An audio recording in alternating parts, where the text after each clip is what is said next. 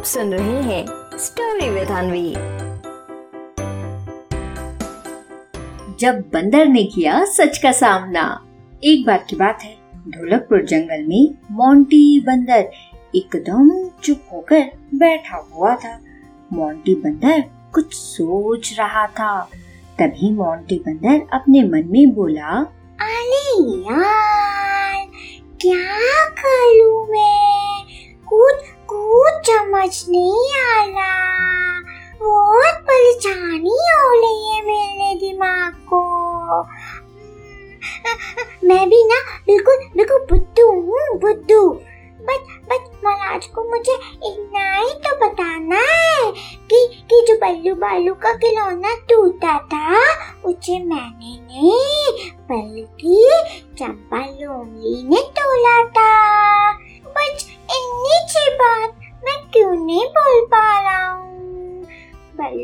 भी कितना रो लाता ना अब अब बहुत हो गया। अब तो महाराज को सच सच मैं बता के लाऊँगा।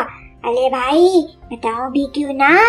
हमें तो हमेशा सच ही बोलना चाहिए। और और अगर कोई हमको डराए तो डरना नहीं चाहिए। इसीलिए मैं जा रहा हूँ और और महाराज को अभी सच सच बता देता हूँ। चाली चंपा लोमली की बातें। और फिर अपने मन में ऐसा सोच कर मोंटी बंदर रुस्तम शेर से मिलने उसके घर की तरफ़ जाता है और फिर तभी रास्ते में उसे चंपा लोमड़ी मिल जाती है। इधर मोंटी बंदर जैसे ही चंपा लोमड़ी को देखता है तो उससे छिपना शुरू कर देता है और उसे ऐसा करते देख चंपा लोमड़ी भी तुरंत समझ जाती है कि ज़रूर मोंटी बंदर महाराज से उसकी शिकायत करने जा रहा है। तभी जल्दी से चंपा लोमड़ी उसके पास जाती है और उससे कहती है हाय मोंटी बंदर छिप क्यों रहे हो तुम? देखो तो मैंने तुम्हें पकड़ लिया। हम्म, तो महाराज के पास मेरी शिकायत करने जा रहे हो है ना? अच्छा मोंटी बंदर सच सच बताना तुमको मुझसे डर नहीं लगता क्या? वैसे मुझे डराना बहुत अच्छे से आता है, इसीलिए जरा संभल कर। याद है ना, पिछली बार जब तुमने मेरी बात नहीं मानी थी तो कैसे तुम्हें दो घंटे तक, कितने? दो घंटे तक ताता थैया कराया था? अगर तुमने इस बार भी कुछ गड़बड़ की ना तो फिर से तुम्हारा ताता थैया करा दूँगी। समझे? अच्छा अच्छा ठीक है ठीक है। अभी मुझे बहुत ज़रूरी काम से बिन्नी मधुमक्खी के घर जाना है। इसीलिए बाबा, मैं तो चली। और हाँ मेरी बात याद रखना। ताता थैया और फिर इस तरह से चंपा लोमड़ी मोंटी बंदर को बहुत बुरा बुरा बोलती है और इधर मोंटी बंदर भी उसकी बात सुनकर अब तो और भी ज़्यादा डरने लगता है कि आखिर अब वो करे क्या? अगर महाराज को सच नहीं बताएगा तो महाराज उसे ही सजा दे देंगे और अगर बता देगा तो चंपा लोमड़ी उसे ताता थैया करवाएगी। और फिर यही सब सोचते हुए मोंटी बंदर वापस अपने घर की तरफ़ जाने का फैसला लेता है और जैसे ही घर पहुँचता है तो देखता है कि रुस्तम शेर तो उसके घर के बाहर ही है। अब तो मोंटी बंदर और भी ज़्यादा परेशान होने लगता है।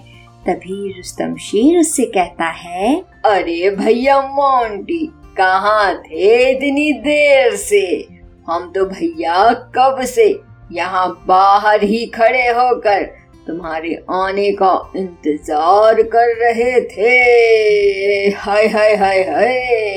इतनी देर खड़ा क्या रहा? मेरी तो कमर ही दर्द होने लगी। हाय हाय हाय अच्छा अच्छा छोड़ो। अब ये बताओ कि बल्लू भालू का खिलौना किसने तोड़ा था? तुमने या फिर चंपा लोमड़ी ने? काहे की भैया? बल्लू भालू रोते हुए आए थे मेरे पास, अपना टूटा खिलौना लेकर, और उन्होंने नाम भी बताया है। लेकिन भैया, अब हम जरा तुमसे जान लें कि क्या बल्लू भालू सही कह रहे हैं। अरे भैया, इतना पसीना पसीना काहे हो रहे हो तुम, मोंटी बंदर?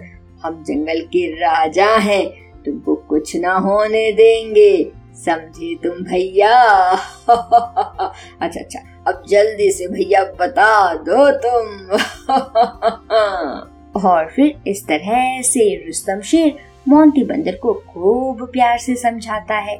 फिर उसकी बात सुनकर मोंटी बंदर को भी अंदर से खूब हिम्मत आती है और रुस्तम शेर को सारी बातें सच सच बता देता है। तभी रुस्तम शेर फिर से उससे कहता है, अरे रे भैया मोंटी, ये तो बहुत अच्छा हुआ कि तुमने सच सच सब बता दिया। नहीं तो भैया, अभी तुम्हें सजा मिल जाती। अरे रे सजा से याद आया। सजा तो मुझे चंपा लोमड़ी को देनी है। एक तो उन्होंने बल्लू भालू का खिलौना तोड़ा। ऊपर से वो तुमको भी डरा रही थी सच नहीं बताने के लिए। अब तो चंपा लोमड़ी को अच्छे से ताता थैया हम कराते हैं। अरे ओ चंपा, आ रहे हैं भैया हम ताता थैया कराने। इसके बाद रुस्तम शेर सीधे चंपा लोमड़ी के पास जाता है और उसे झूठ बोलने के साथ साथ मोंटी बंदर को परेशान करने के लिए भी सजा देता है। तो बच्चों, क्या सीख मिलती है हमें इस कहानी से?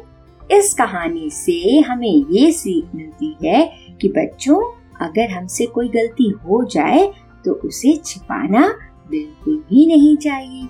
क्योंकि बच्चों, जितनी जल्दी हम अपनी गलती मान लेते हैं ना, उतनी ही जल्दी हमें माफ़ी भी मिल जाती है।